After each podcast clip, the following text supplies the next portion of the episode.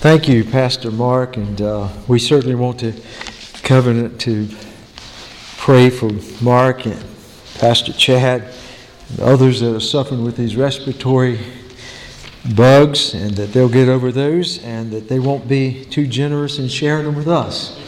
And uh, so, if I don't hug and kiss you, please don't take it personal. All right.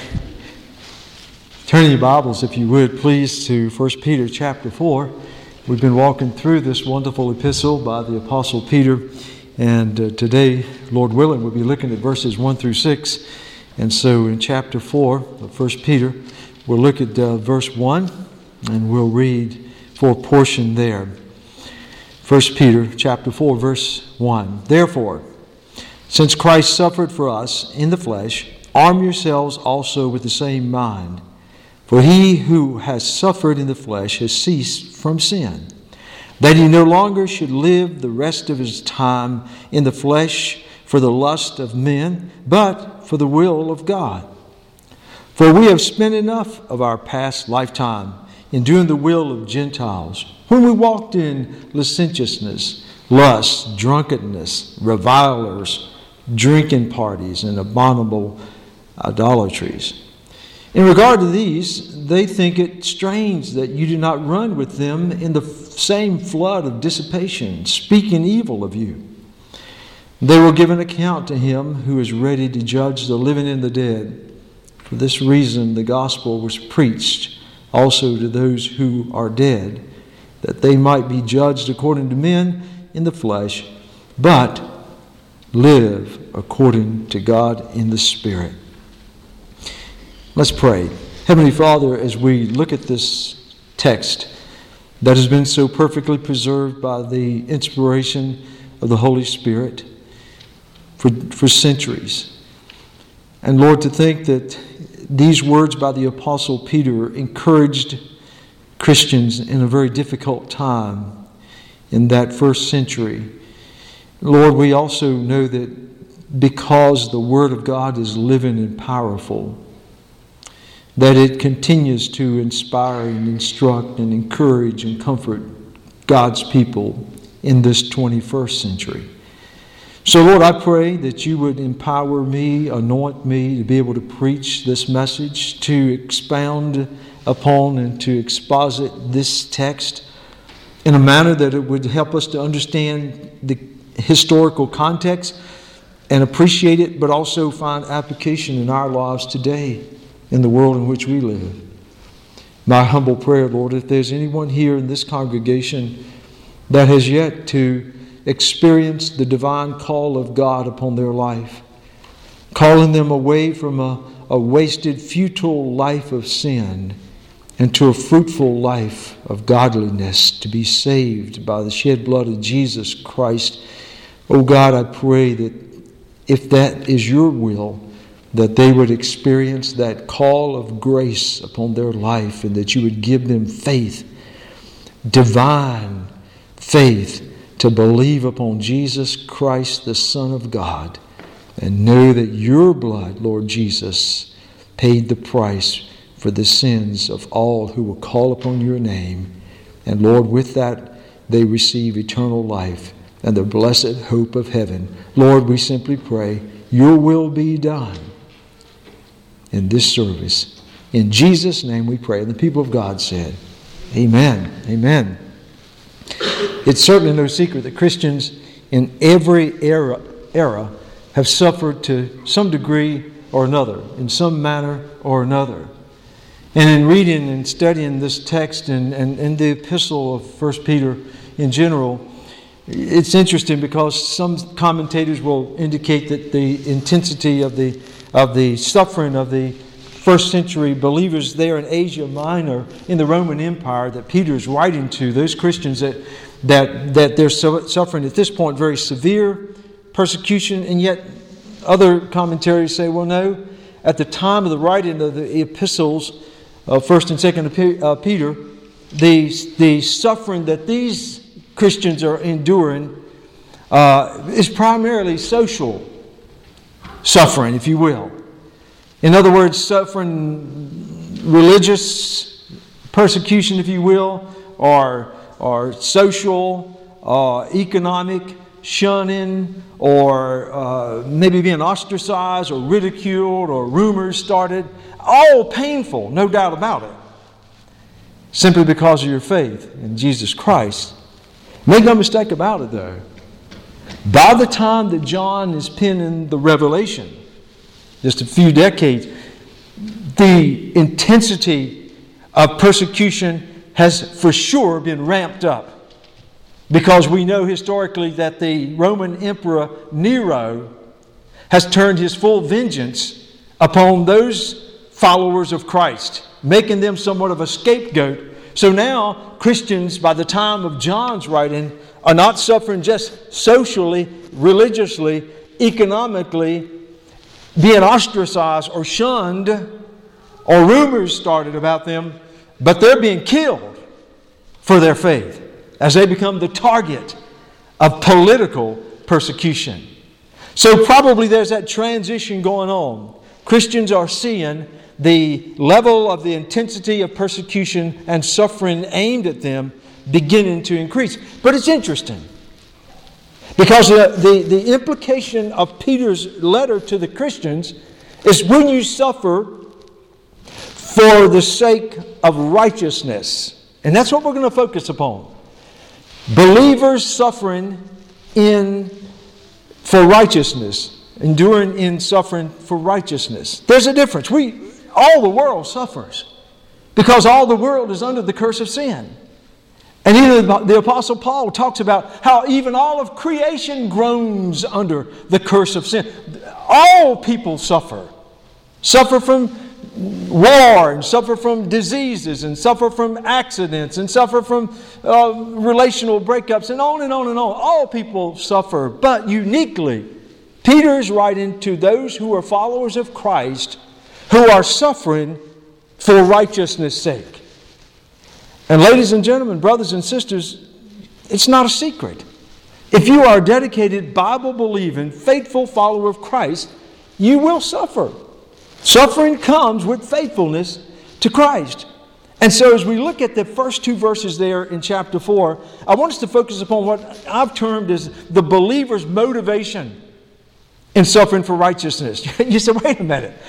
I'm usually motivated to get away from suffering. I'm, you know, I'm not one that endures pain. I'm not one that looks for pain. What do you mean, my motivation for suffering? And Peter is not saying you should run from or reject or hide from suffering for your faith.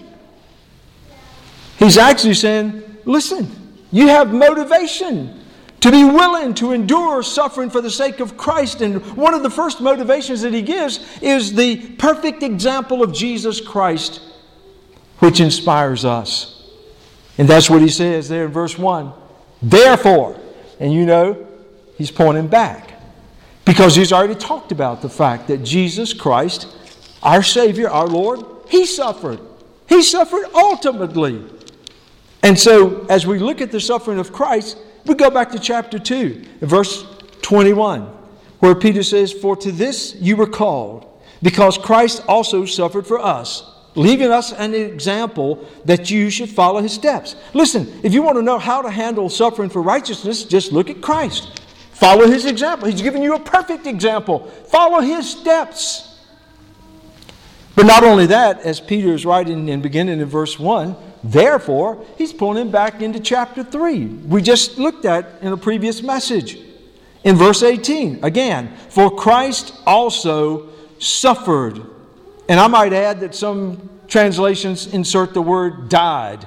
Christ suffered, no doubt about it. He suffered emotionally, he suffered uh, physically, and not only was he tortured, but Christ even died. For Christ, going back to verse 18 of chapter 3, for Christ also suffered once for sins, the just for the unjust. Why? That he might bring us to God, being put to death in the flesh, but made alive by the Spirit. So now, going back to chapter 4, verse 1, Peter says, Therefore, since Christ suffered for us in the flesh, arm yourselves also with the same mind. Have the mind of Christ, like Paul talks about in, in, in, in, Philippians chapter 2, verse 5, when he says, Have this mind which first was in Christ. Have the same attitude of Christ. Now, we'll never be able to perfectly imitate Jesus, but we find a wonderful example given to us in Christ in how we face suffering for the sake of righteousness, which Christ modeled perfectly for us. I go back to Hebrews realizing that our pastoral team will be preaching through this wonderful book of the Bible, but, but I would direct your attention to, uh, to Hebrews chapter 5, talking about the sufferings of Christ. And the writer of Hebrews picks up on this in chapter 5 of Hebrews, uh, verse 7 and 8. He says, speaking of Christ, who in the days of his flesh, when he had offered up prayers and supplications with vehement cries and tears to him, speaking of God, who was able to save him from death and was heard because of his godly fear. Though he was a son, yet he learned obedience, look, by the things which he suffered. Jesus' obedience to the will of God cost him, cost him dearly. But, ladies and gentlemen, brothers and sisters, look, Christ didn't come into this world and get blindsided by the rejection of mankind. He wasn't caught off guard because he suffered. He knew when he came into this world and laid aside the privileges of deity in heaven and came and took on the, the limitations and the humiliations and the frustrations of the flesh of humanity. He knew he would suffer. He knew he would suffer ultimately. And Peter says, Look to him, to Christ Therefore, pointing back, Jesus suffered. He suffered for a reason, He suffered for a purpose, He suffered for a mission, He suffered to fulfill the perfect will of God. Paul reminds us in 2 Corinthians in chapter 5 verse 21 when he tells us about the great exchange. He, God, made him Christ who knew no sin to become sin for us I don't think we even begin to wrap our minds around the magnitude of what that wor- those words say.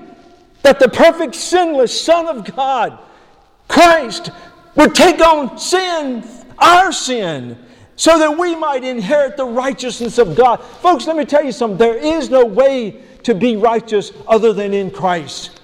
It never comes through works. It won't come through religion. It won't come through rituals. It's only in Christ Jesus. And if you're not found by the Father in Christ, covered by the blood of Jesus Christ, with your faith in Jesus Christ, you are not righteous. And if you're not righteous in the sight of holy God, you will be expelled from His presence for eternity. Oh, Jesus suffered. And He suffered for a divine purpose from which we are the ones who benefit. He's the perfect example. And I think about Christ, how he never defended himself, he never tried to fight back. He was like a lamb, the, the, the prophet Isaiah tells us, tells us that was led to the slaughter. Not even opening his mouth in his own defense. He could have called down legions of powerful supernatural angels to absolutely obliterate the Roman Empire. But he understood the purpose of his suffering was for lost, depraved, helpless, hopeless sinners like you and me. Now, listen, we have the example, the perfect example of Christ. Realizing that when we are called by God to follow His perfect, righteous principles, there will be times of suffering. It doesn't come without a cost. Peter knew what suffering was about. We find the example of Peter. Peter knew suffering firsthand. When we walk through the book of Acts, you may recall that Peter, in chapter 4 of Acts, was arrested, he and John, simply for preaching the, the truth of the gospel. He was warned and threatened and then released. And then later, not only were Peter and John, but in chapter 5, Peter, John, and all the apostles were arrested. Why? Because they were preaching the gospel that they had been forbidden by the Sanhedrin to preach. And therefore, they were, again, they were threatened, they were beaten, they were warned, they were thrown in prison. And yet, they kept on preaching. In chapter 12 of Acts, we know that Peter again suffered when Herod, the emperor of that time, the ruler or governor of that time, had just martyred James, the leader of the church in Jerusalem. And he saw how it pleased the Jews of that time, so he went and had Peter arrested. And he was fully intending to have Peter executed. And so there's Peter again. I can imagine poor Peter had a criminal record. You're talking about having a, a jail record. Peter says, Up, oh, here we are again. Back in prison. Why? Because he was faithful to preach the word. Peter understood suffering. But you know, none of that caught Peter off guard. Because all the way back in the Gospel of John, you may recall that incident. Jesus in his resurrected body appeared there at the shore of Lake the, the Sea of Galilee, Peter and his buddies were out fishing. Again, Jesus performed a wonderful miracle of fishing. They caught multitudes of fish. Peter realized it was Jesus on the shore. Swam the shore. He and the rest of the disciples had breakfast that Jesus prepared. Jesus pulled Peter aside and recommissioned him, you may recall, with the three I love yous. Peter, do you love me? Peter, do you love me? Peter, do you love me? But do you know that that, that time before that conversation was over in John chapter 1, Peter said to, Jesus said to Peter, Most assuredly I say to you, when you were younger, you girded yourself and walked where you wished. But when you are old, you will stretch out your hands, and another will gird you and carry you where you do not wish. And biblical scholars tell us that Jesus was, in essence, telling Peter prophetically, Peter, you're going to die for the cause of the gospel. Not only will you die, you will die by means of crucifixion. And church tradition tells us that indeed the Apostle Peter was crucified, but at his request, asking that he not be crucified in the same form that Christ the Lord was crucified, Peter requested to be crucified upside down, having witnessed his own wife's execution prior to that. Oh, listen, Peter understood suffering for the cause of righteousness. And not only did he point the believers of that time to the perfect example of Christ, Peter was also lifting up himself and saying, Listen, if you follow Christ, there will be suffering. He remembered vividly those words that Jesus said in Luke chapter 9, verse 23, as he was issuing the call. And let me tell you something the call hasn't changed. The culture has tried to, to water down what it means to be a Christian. Our humanistic culture has infiltrated churches that have bought into this false notion that joining the church and being a Christian is simply like joining a religious country club. And you do it at your convenience and you serve as you want to and you make it for your pleasure and in your enjoyment and your entertainment. Folks, that's nothing but a lie. I'll tell you what Jesus said to Peter and James and John, and he says to every person wishing to be a member of the eternal kingdom of God, and to be in heaven one day. Jesus says, If any man or woman come after me, let them deny themselves. Take up their cross. Folks, the cross, he didn't say take up your comfortable easy chair. Take up your cross and follow me daily. Implication is if you choose to walk with me by faith, you will suffer. Suffer for the sake of righteousness. So, the motivation that Peter was raising up for the people, for that he was writing to the believers of that first century, and I believe he's speaking to Christians of the 21st century. Listen, when you suffer for righteousness' sake, be motivated by the perfect example of Jesus and then the, the, the lesser example of the apostles and, and the martyrs all down through history. Listen, we are also motivated by the desire to do the will of God the Father. Why else would we be motivated? We want to please God.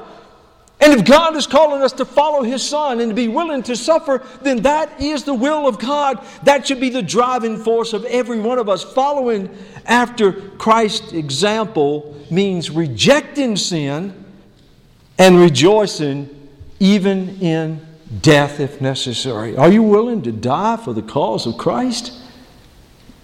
That sounds so foreign in Western 21st century culture.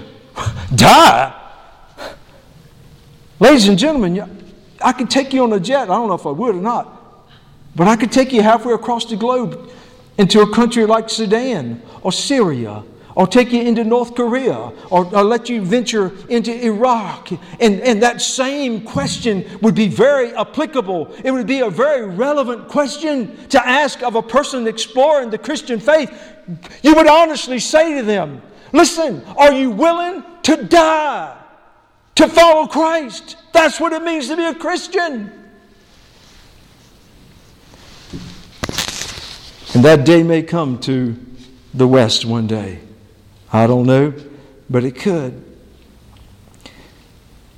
Throughout his earthly ministry, Jesus made it clear that his ultimate motivation in life, his modus operandi, was to do the will of God.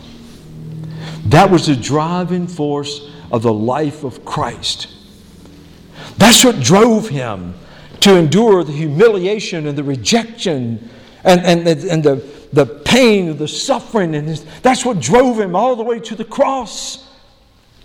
When he knelt and, and prayed before God in the Garden of Gethsemane and, and was in such agony, understanding the full weight of all the sin of mankind placed upon his shoulders on the cross and what he would endure. And he, and he prayed, Oh, Father, if there's any way that this cup can be removed from my lips, yet not my will, but thy will. Jesus told his disciples in John's Gospel, chapter 4, verse 34. How many of us can, can repeat this? How many of us can connect with this when Jesus told his disciples, My food is to do the will of the one who sent me? My nourishment, my motivation is to do the will of the one who sent me. And therefore, the Christian's goal is to live a life of holiness because that is the will of God. Go with me back to verse 2.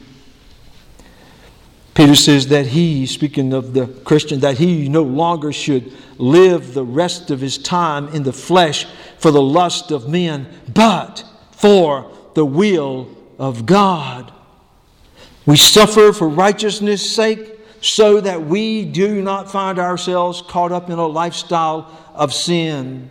And the disciple who lives by faith, the follower of Christ who lives by faith, will indeed find themselves facing the temptation to fall back into a life of sin. But those of us who have died to sin, we've died to sin, we no longer live in the flesh or for the flesh, but we live to, to choose to live a life of godliness. As we'll see, this commitment to holiness this commitment to, lo- to holiness and holy living, it'll elicit some very negative responses from those who are unregenerated. Be prepared when you make the commitment to turn your back on sin and sinful ways and sinful habits and sinful relationships, you will encounter suffering. But understand that's what God's will is for all of us is to turn our backs absolutely on the life of sin. As we look at that and understand, Peter goes on in verses 3 and 4, and, and, and he helps us to see not only the, the believer's motivation for suffering for righteousness, but the believer's challenges. So you make the decision, so you commit to do the will of God, so you determine that you're going to follow Christ no matter what. Understand, understand, there will be many painful sometimes challenges in suffering for righteousness. Look what Peter says in verse 3 For we have spent enough of our past lifetime in doing the will of Gentiles when we walked in licentiousness, lust. In other words, sexual obsession. And it makes me think about the, the, the, the, sexual revolution that has so embraced our culture and, and infiltrated our culture today all types of sexual perversions that seem to rule the minds of, of seemingly thinking people today, people in prominent positions. When we walked in licentiousness and lust, drunkenness, revelries, nothing but orgies, drinking parties, and abominable idolatries, bowing down to fake pagan gods. Peter's not writing to the lost of that time, he's writing to Christians, he's writing to church people. And he's just reminding them, not, not, not to weigh them down, not to give them a sense of guilt, but he's reminding them this is who you were. Don't forget. As you look around at your wicked neighbors and family members, understand it wasn't too long ago you were right there in the thick of them. You were just as wicked and depraved and sensuous and evil as any of them. But you'll notice Peter points that out.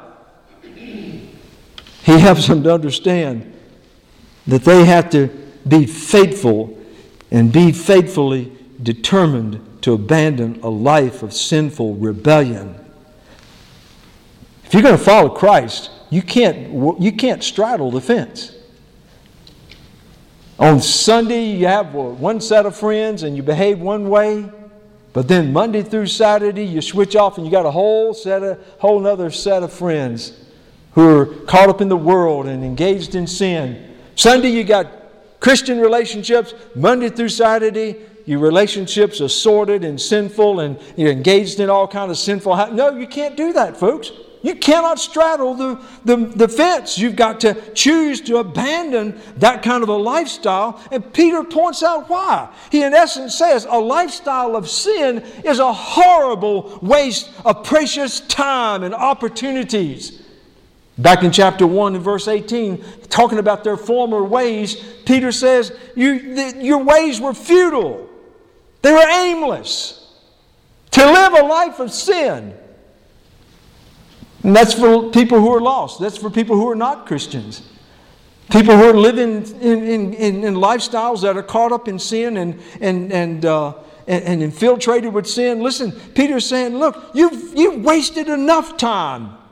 For we have spent enough of our past lifetime. You've wasted enough of your time in this kind of sinful, sordid living. Got to let go of it. In Hebrews chapter 12, the writer of Hebrews reminded the readers of that time that Christians who are running the faith, uh, the race of faith, Christians who are running the faith race, if you will, had to lay aside every weight and the sin that so easily ensnares and entangles us, and we must run the race of faith with endurance. Stop wasting our time going back into sinful things. God's people need not spend another minute in sinful ways. I don't care what you say about, oh, well, I got these friends and they like for me to come and hang out with them and party with them. I want to be social because I might be able to save one of them. Uh, listen, let me tell you, dear friend, the chances are they will pull you down a lot faster than you'll pull them up. You make the break. You run away from that kind of a lifestyle. God's people need not spend another minute engaged in sinful vices. Peter calls his believers, the believers, away from unholy and profane living. Get away from that type of living, he says.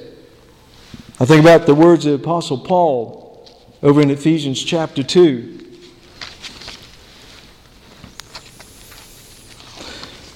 Verse 1, he says, and you he made alive who were dead in trespasses and sins, in which you once walked according to the course of this world, according to the prince of the power of the air, the spirit who now works in the sons of disobedience among whom also we all once conducted ourselves in the lust of our flesh, fulfilling the desires of the flesh and the mind, and were by nature children of wrath, just as the others.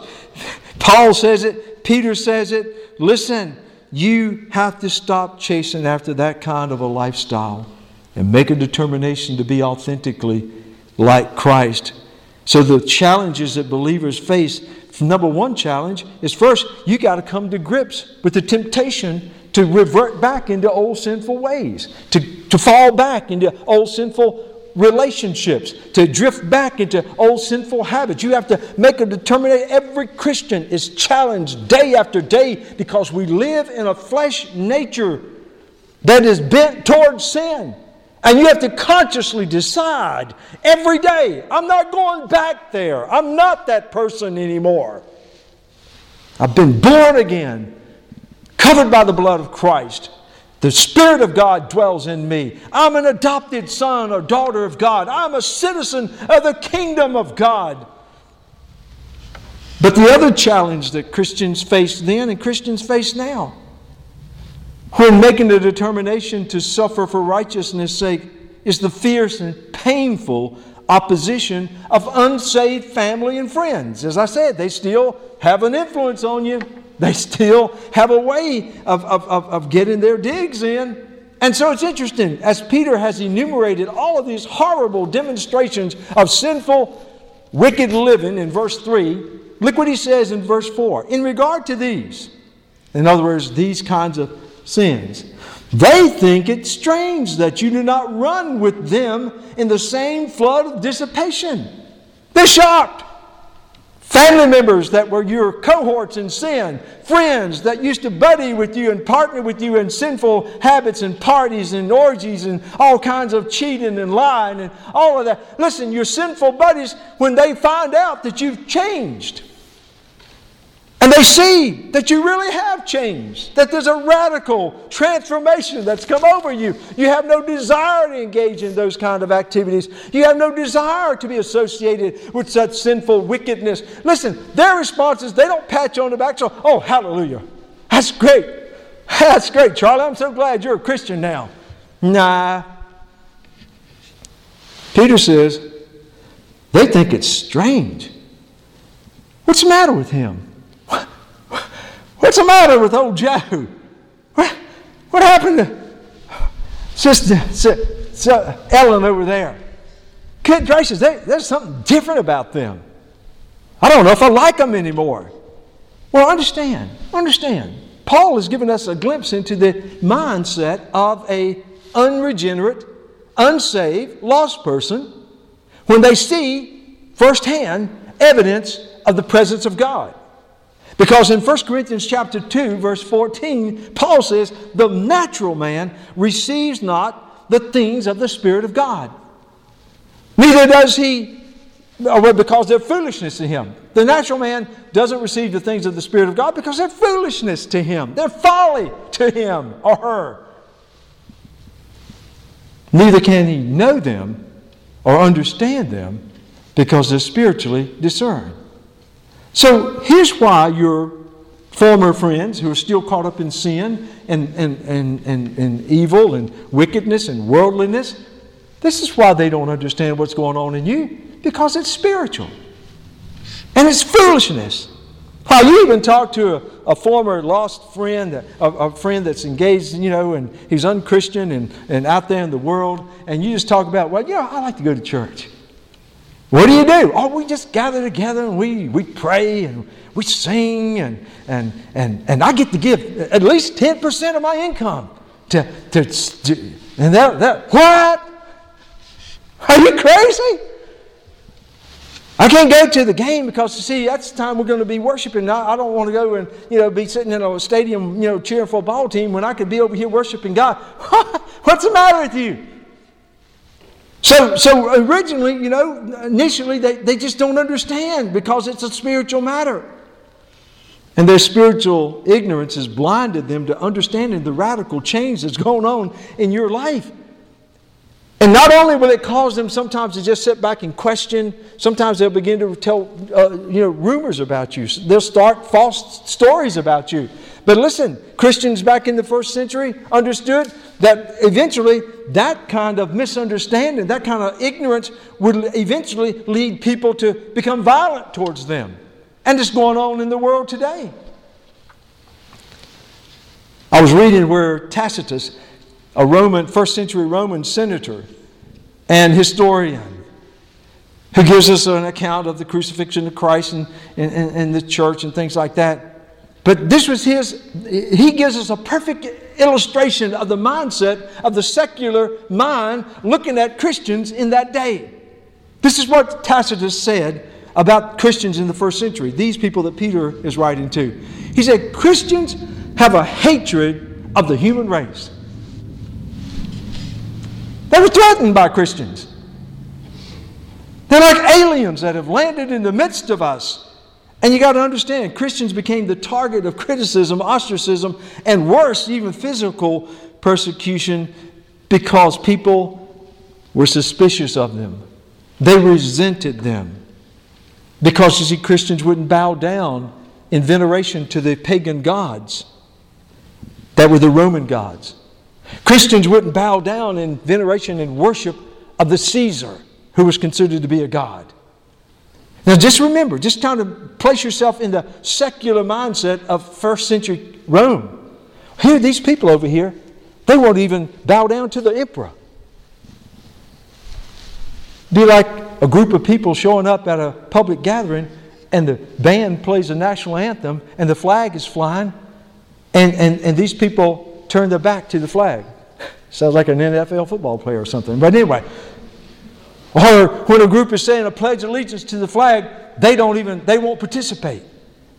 What are, what are people going to think? They're going to say, wait a minute, hey, are these people, are they threats? Are they communists? Are they ISIS? They're here in the presence. And, and so this kind of suspicion generated persecution towards the church. So not only among secular friends, but people were facing this with their families. Family members turning on them.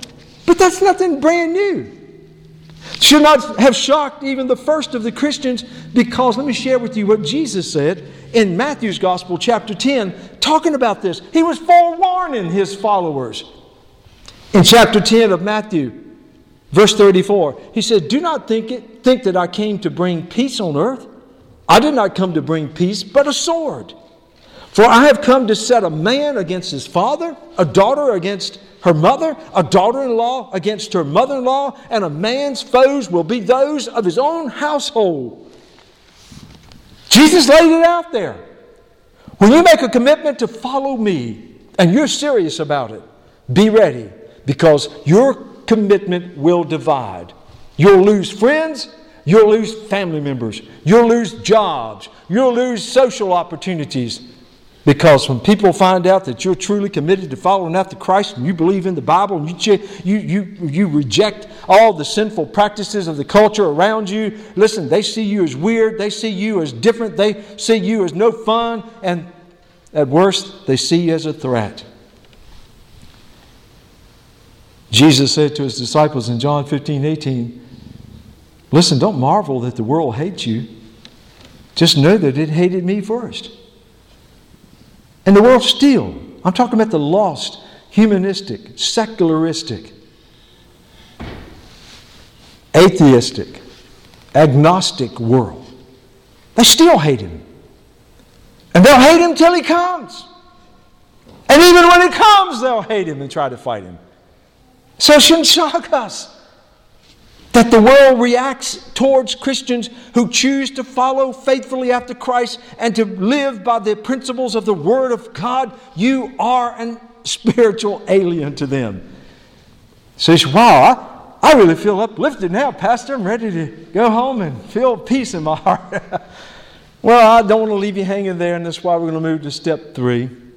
The third point that I believe Peter brings out after he's shown us the motivation for believers suffering for righteousness, and He t- helps us to understand the challenges for believers who face suffering for righteousness.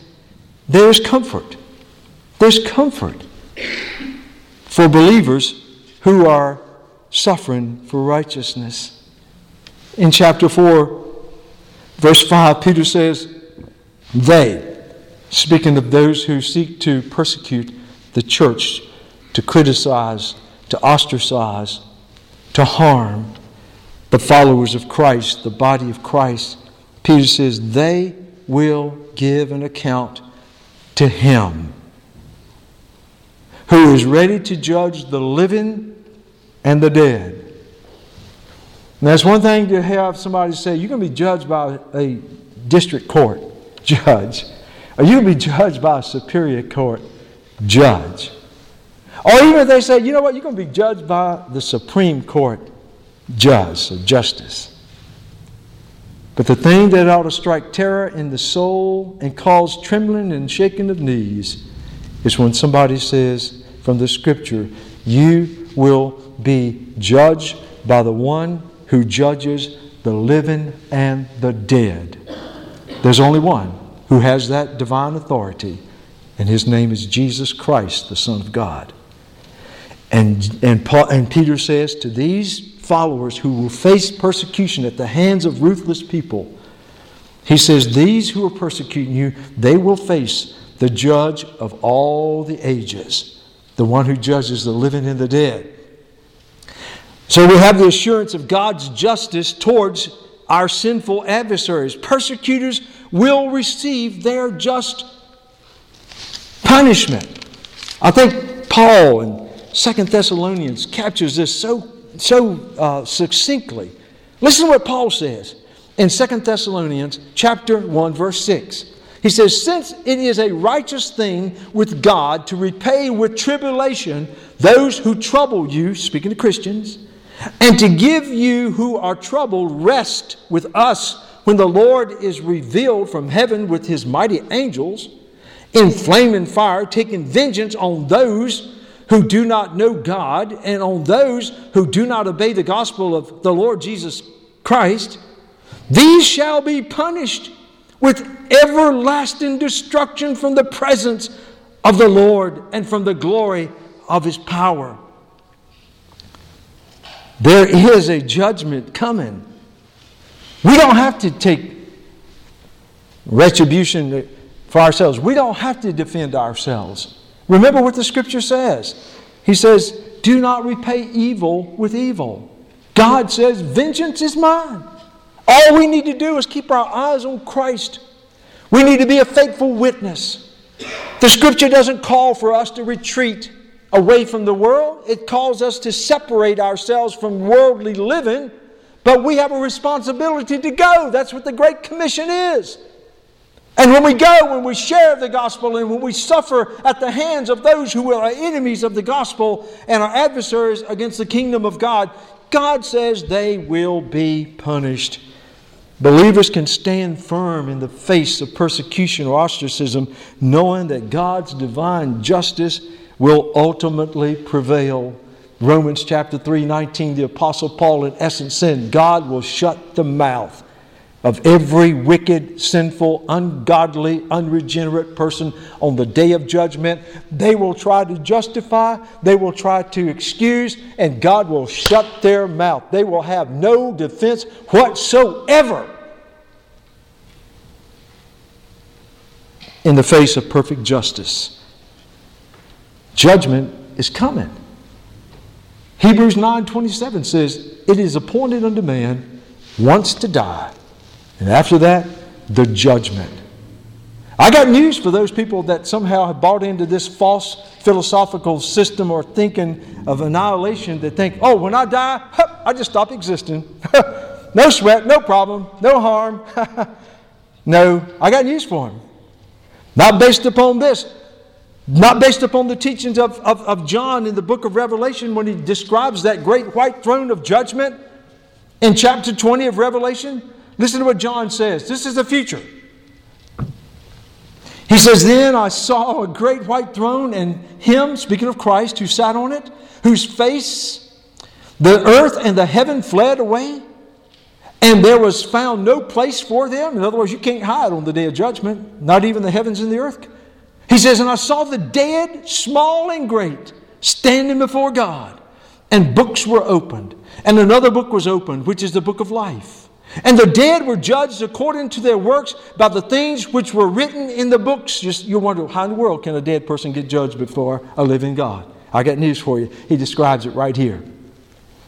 Because just as God will resurrect our bodies from the dust and, and we are transformed into a beautiful, eternal, glorified body, let me tell you something. On the day of judgment, the great white throne, when Christ will judge the living and the dead, every living, lost, unregenerate sinner will be brought before the throne of Christ. Every dead person Look what he says in verse 13. The sea gave up the dead who were in it. That means everybody that was buried at sea or died in a shipwreck or drowned or whatever. Hey, the, the sea will give up its dead. Those who are in that temporary place of death and Hades, he said, Death and Hades delivered up the dead who were in it. Even the, the, the, the, the, the corpses that have rotted and turned to dust will be recomposed and they will be given life. They will be fully alert. They will be with their full senses. They will be keenly aware and stand before Christ Christ.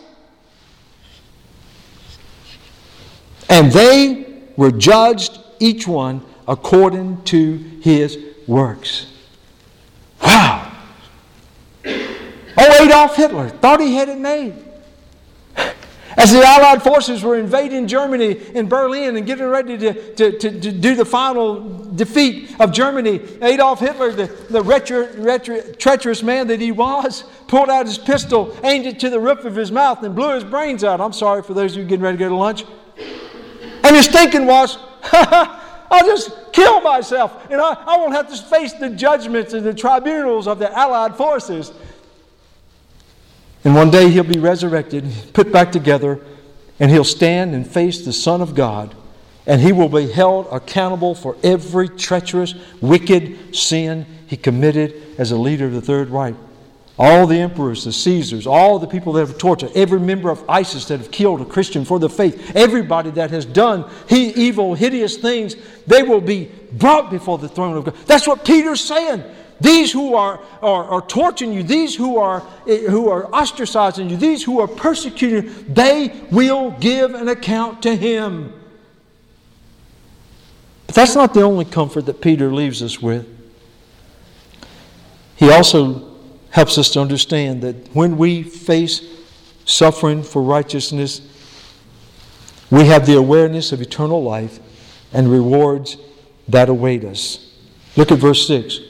For this reason, the gospel was preached also to those who are dead, that they might be judged according to men in the flesh, but live according to God. God's people fearlessly face judgment, even the judgments of men, because of their faith.